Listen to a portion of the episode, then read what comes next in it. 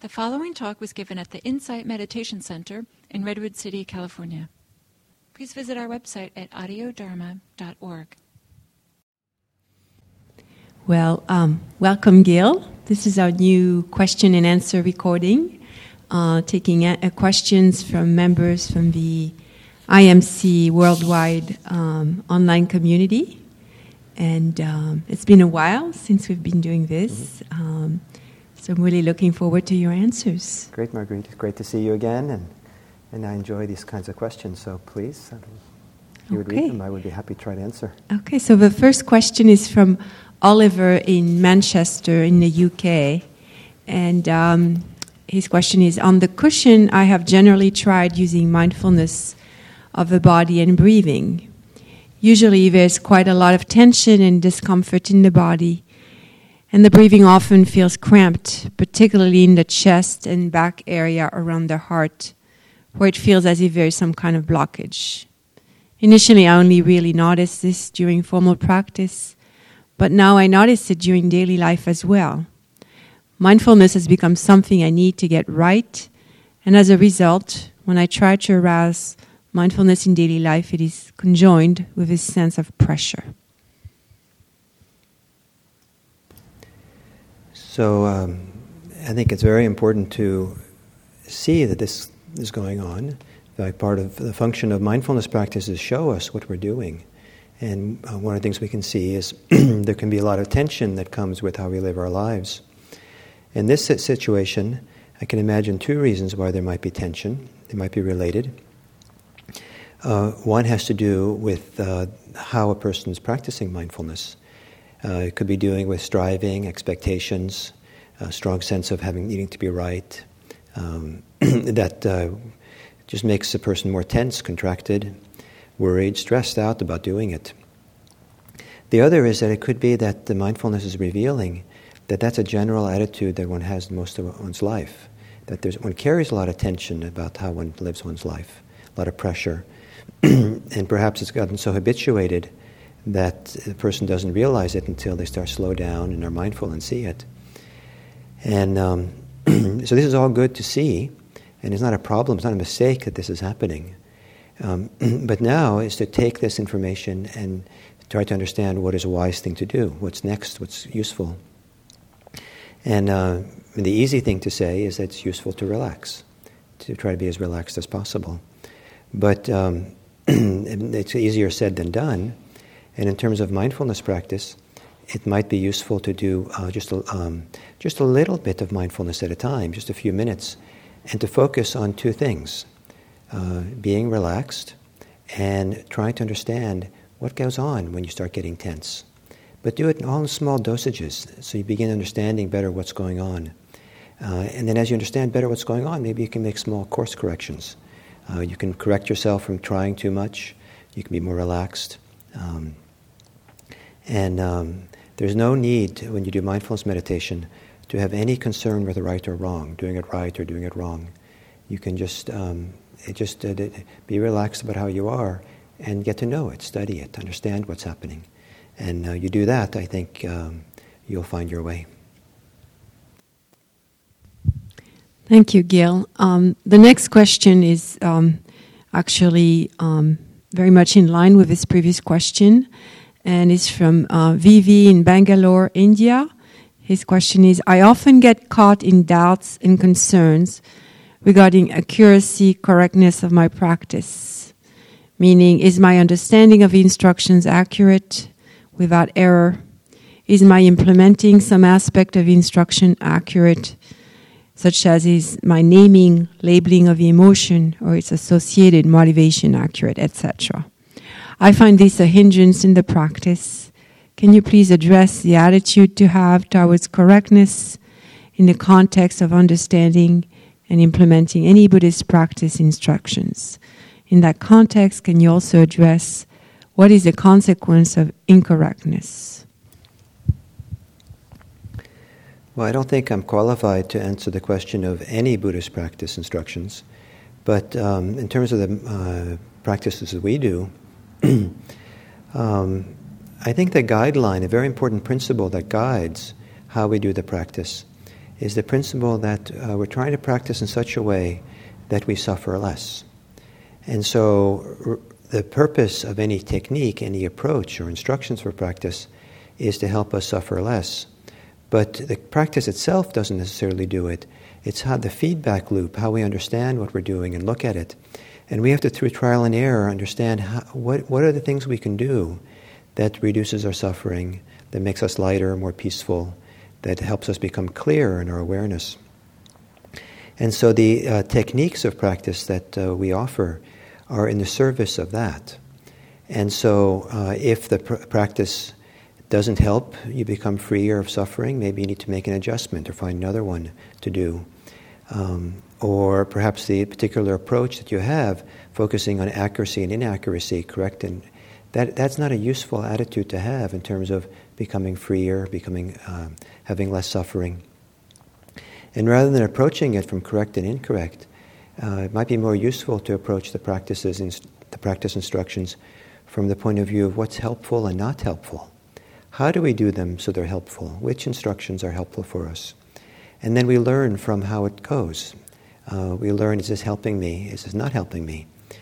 I know very well that a person can tie themselves in knots by trying to do a practice technique correctly. I think probably it's better not to be too correct. It might be better to be a little bit incorrect about how you do it and have the practice unfold nicely than it is to try to be perfectly correct and be tense, and then the path doesn't open up.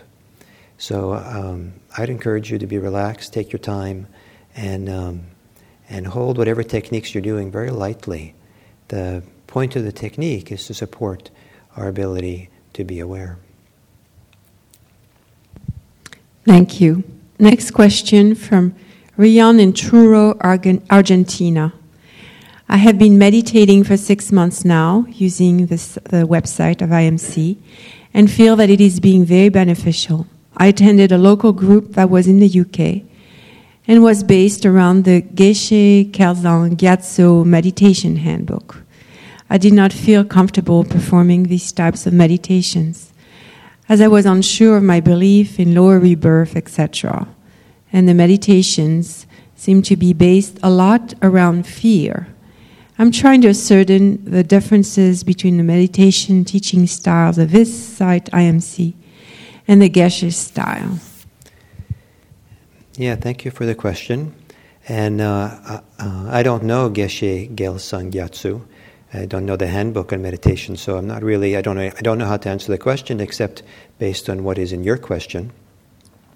If his meditation practices are based on beliefs in rebirth and concern with or having fear about not being born in hell realms or lower rebirth, then that itself is a big difference between what we do here at IMC. We don't base our practice on any kind of belief of past and future lives and rebirth, hells and heavens. It's not that we are against those beliefs that occur in Buddhism, but we don't find much need or usefulness for those beliefs, and find that we can practice meditation and the Buddhist path all the way to liberation without recourse to ideas of rebirth. And so we tend to be much more empirical, focusing on what we can see and hear and taste here and now in this life. And we find that that's all we need to do. Thank you. Next question from Vivi in Bangalore again. At many places in your mindfulness instructions and Q&A, you de-emphasize certain things, such as the need to keep the eyes closed or sitting versus standing during meditation, way of labeling things, etc. This seems to give an impression that one can customize certain aspects of the details of a practice. Can you please explain the boundaries of such customization? What sort of customization keeps it still in the realm of mindfulness practice? For instance, in one of the Q&A, you answer that having music in the background for meditation is not a useful customization for mindfulness. Thank you for the question. And perhaps the word customization, as you're using, is similar to the Buddhist idea of upaya kusala, kusala upaya, skillful means. And we have to find out what the skillful means are, what skillful methods and approaches are that support us in the path of freedom, help us to suffer less, find peace, find compassion. And so it's a partly a process of trial and error to see what works for us, what doesn't work. And there's a lot of different practices in Buddhism, ways of doing practice. And so, and there's also many different kinds of people with different personal tendencies and abilities and different things.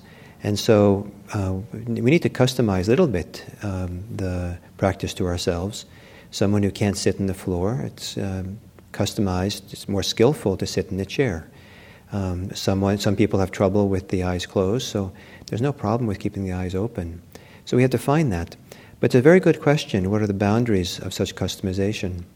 One of the boundaries is that it's possible that every time there's a challenge or difficulty in meditation, the person concludes that they're doing the wrong practice, and they change and do a different practice. And so they never really settle down into what's happening. They never really develop a particular practice because they're avoiding the difficulties. There is certain importance of discipline, of doing your best to choose a good practice that you think suits who you are, and then to try it for a while, even when it gets challenging and difficult, to see what you can learn, see if you can work through some of the difficulties to the other side. There's no spiritual practice, no Buddhist practice that doesn't come with being challenged in some way. If you're not challenged by your practice, don't find difficulty in doing it sooner or later, it's probably not going to be worth very much for you. So don't necessarily give up every time it's a little difficult. Some discipline is needed, some sticking to it, but within reason. So after a while, you can evaluate on your own or perhaps with the help of a teacher, is this really working or should I adjust what I'm doing further? Thank you. Next question is from Jen in Indianapolis. She wants to know if there's a study, talk, resource on the Satipatthana Sutta for elementary school children. She wants to know how she can share the brilliance and peace of your talks with her daughter. Well, the last question, how to share the peace of my talks with your daughter, I'm very glad that you experienced it that way. And I believe that with young children, that the best way to share it is by how a parent is, not what a parent does. So if a parent practices mindfulness or meditation, if the parent has learned how to be more at ease and less stressed, less anxious, that's a powerful lesson for children. They learn by example. So I think for the parent, to practice is the biggest thing, and to demonstrate the practice of mindfulness to the kids. In terms of resources, using the Satipatthana Sutta, teachings of the Satipatthana Sutta, which is the discourse on mindfulness, there's a number of resources for teaching it to school children. Probably the best place to go is on the website for an organization called Mindful Schools, mindfulschools.org. They're in Oakland, California, and they've now taught some 20,000 elementary school children mindfulness. It's a great success, very meaningful.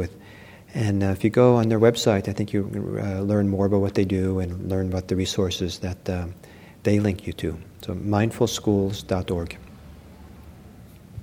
Thanks. Next question from Peter in Lancashire, UK. I'm struggling with my belief in a creator God, but still believe that there is something special going on, possibly something that has to remain a mystery to this simple human form. I want to embrace the Dharma without the guilt and confusion I now feel. The guilt also stems from the simple fact that I feel a fool in hanging on to my Catholic guilt-based belief system. I hang back from making the leap of faith away from what faith I have left towards the Dharma. Yes, I can well understand that kind of challenge. There can be a very deep connection, sometimes a heart connection to a religion of one's birth that might still feel meaningful or might feel the emotional connection might keep us connected to it long after we don't really feel much resonance with the teachings that are there. But I can reassure you that the Buddhism and the Buddhist practices are not in opposition to any belief in a creator God or gods or Catholicism. I think from a Buddhist point of view, it's quite fine to believe in God, a creator God, and continue to practice, do the Buddhist practice. The Buddhist practice works independent of such beliefs. And I think if you can, so by all means, continue to believe in something special going on, some creator, and maybe then you won't feel so much guilt for being involved in Buddhism. I know that there are some people who come from religions where the idea is you're supposed to believe in one religion only, and then it can be difficult to be involved in Buddhism if it's seen as a religion in competition with the first religion. But maybe you don't have to look at Buddhism as a religion in the same way as Catholicism is. It's more of a way of practice. It's more of an approach of instructions for how to live a free, liberated life. And it might help you become a better Catholic because you'll learn how to hold Catholic beliefs without clinging to them, without them suffering because of it. I know there are a number of people who have learned to feel a lot of guilt because of certain religious beliefs. And perhaps mindfulness practice, Buddhist practice, can teach you how to hold the beliefs without needing to feel any guilt about them. Thank you. Next two questions are from Cynthia in Tucson, Arizona. First question. I have spent a lot of this summer idle with just a few things to do. I have done some meditating as far as I am able. I'm finding that I'm becoming more dissatisfied, emotional, and even tearful. In the past, I would have said it's because I don't have the distraction of work. Now, after listening to all the Dharma talks, I begin to wonder if I should have a different attitude toward these feelings. I would have dismissed them before, but now I wonder what they mean. Perhaps, rather than distract myself, I need more time alone for reflection, perhaps a retreat. Yes, Cynthia, this is very touching to read your what you're considering, what's happening to you.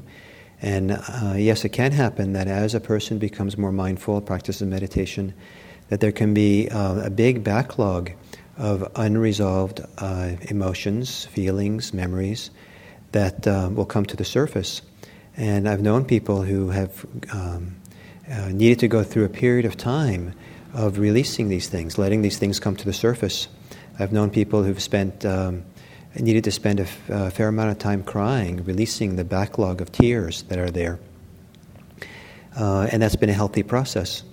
So if this is what is a result of meditating, as these feelings are coming to the surface, I would take it as a good sign. And as you said, spend some time maybe alone reflecting on them, perhaps going on a retreat. But you don't have to do it alone. It could also be helpful maybe to have a friend to talk to who can offer you some support as you go through this, and or perhaps a therapist or some other kind of teacher like a Buddhist teacher. You know, you don't have to do it alone, this process. Next question from Cynthia. If meditation is a time when we keep coming back to the breath and staying with the breath, then when is the time for the deep introspection we need to do to find out what is our true aspiration? How do the two work together? What is the synergy? Would you say set aside time to meditate and another time to introspect? Yes, I think that's probably the best thing to do. Many people have such a strong habit of thinking that if we bring thinking into meditation, like the introspective thinking, it continues to develop a habit of thinking even more, whereas meditation works best if we kind of put aside discursive thinking. So I would say to have two different times. They could be closely connected. There could be a period of meditation, and then end the meditation, and then clearly and intentionally spend time reflecting and about intentions and meanings and things that are important for you. I think a reflective life is a life that can be much more deep and meaningful. So I hope that people spend time being introspective to certain degrees, but not to confuse it with what mindfulness is, what meditation is. Next question from Thiago in Cannes, France. Yesterday I was with my 3-year-old daughter, and I realized that she's always wanting things, like us in the adulthood. So we are all born with this feeling of wanting material things. My question is, why are we born like this? Yeah, I don't know why we're born like this. It's interesting that in the traditional Buddhist teachings, they say that desires have no beginning, meaning you can't really answer the question why. They just kind of always there. From another point of view, having desires is for material things. Within reason is a very important thing for children to develop and to have. Without it, how are they going to find a life for themselves and security and well-being for themselves and the world around them? So to some degree, it's what's needed. But then as we grow up, we get to look at our desires and look at our motivations and begin separating out those desires and motivations that involve suffering, that bring us suffering, and those that come from wisdom and understanding. And so it isn't that we're supposed to have any desires at all in Buddhism, but rather we can, in a sense, grow up so that our desires become more and more mature, more and more peace-producing for ourselves and for everyone else. And this is from Michael in La Mesa, California. When we chant, why is it that we chant in Pali? Is there something in the Buddhist teachings that prohibits chanting in a country's main language? In a local Buddhist sitting I attended, we first chanted in Pali, then we repeated in English. This got me wondering why we chant in Pali at all. Mm-hmm. Yeah, there's no need to chant in Pali. The Buddha was asked at some point by people if they could record and preserve his teachings in the Sanskrit of the time, the kind of the book language, the Church Latin of ancient India, and he prohibited it. And he said he allowed people to record the teachings in the local idiom, in the local language that people speak. And in fact, there are people who chant the ancient chants in English translations. The monks at Amaravati and Abhayagiri monasteries. Amaravati is in England, Abhayagiri is in California. They've translated these ancient chants into English and put them to kind of Gregorian style chanting. It's quite beautiful to listen to, all in English. And it's very meaningful to listen to them in English as you understand the meaning of it all. Some people chant in Pali, as I do periodically, primarily because of a kind of emotional connection to it. I heard the chanting in Pali when I was in Asia. I associate my time in monasteries in Asia with a very significant time in my life. There's a certain kind of feeling of gratitude, appreciation, a sense of connection to the ancient tradition and to even the Buddha that I get when I chant it in Pali. The language is probably closest to what the Buddha spoke. So there's a kind of emotional connection, which is nice for me and supportive of me. And there's no need to do it, only if it's meaningful for you. And this is our last question from Ramona in Charlottesville, Virginia. I live in a wooded area with many deer, and hence ticks are prevalent, especially in the summertime. Lyme disease is a real issue. Recently I found a couple ticks embedded in me and pulled them off with tweezers. Doing so killed the ticks. Leaving them embedded is just not an option. I tried to avoid the ticks, but it is not always possible. Would you please speak to this situation and how one would be able to follow the precept given the situation described? Well, I appreciate this kind of question a lot. I wish that more people would be concerned about the precept of not killing and how to live it. If we had much more care and consideration around this precept, I think we'd have a much better world to live in.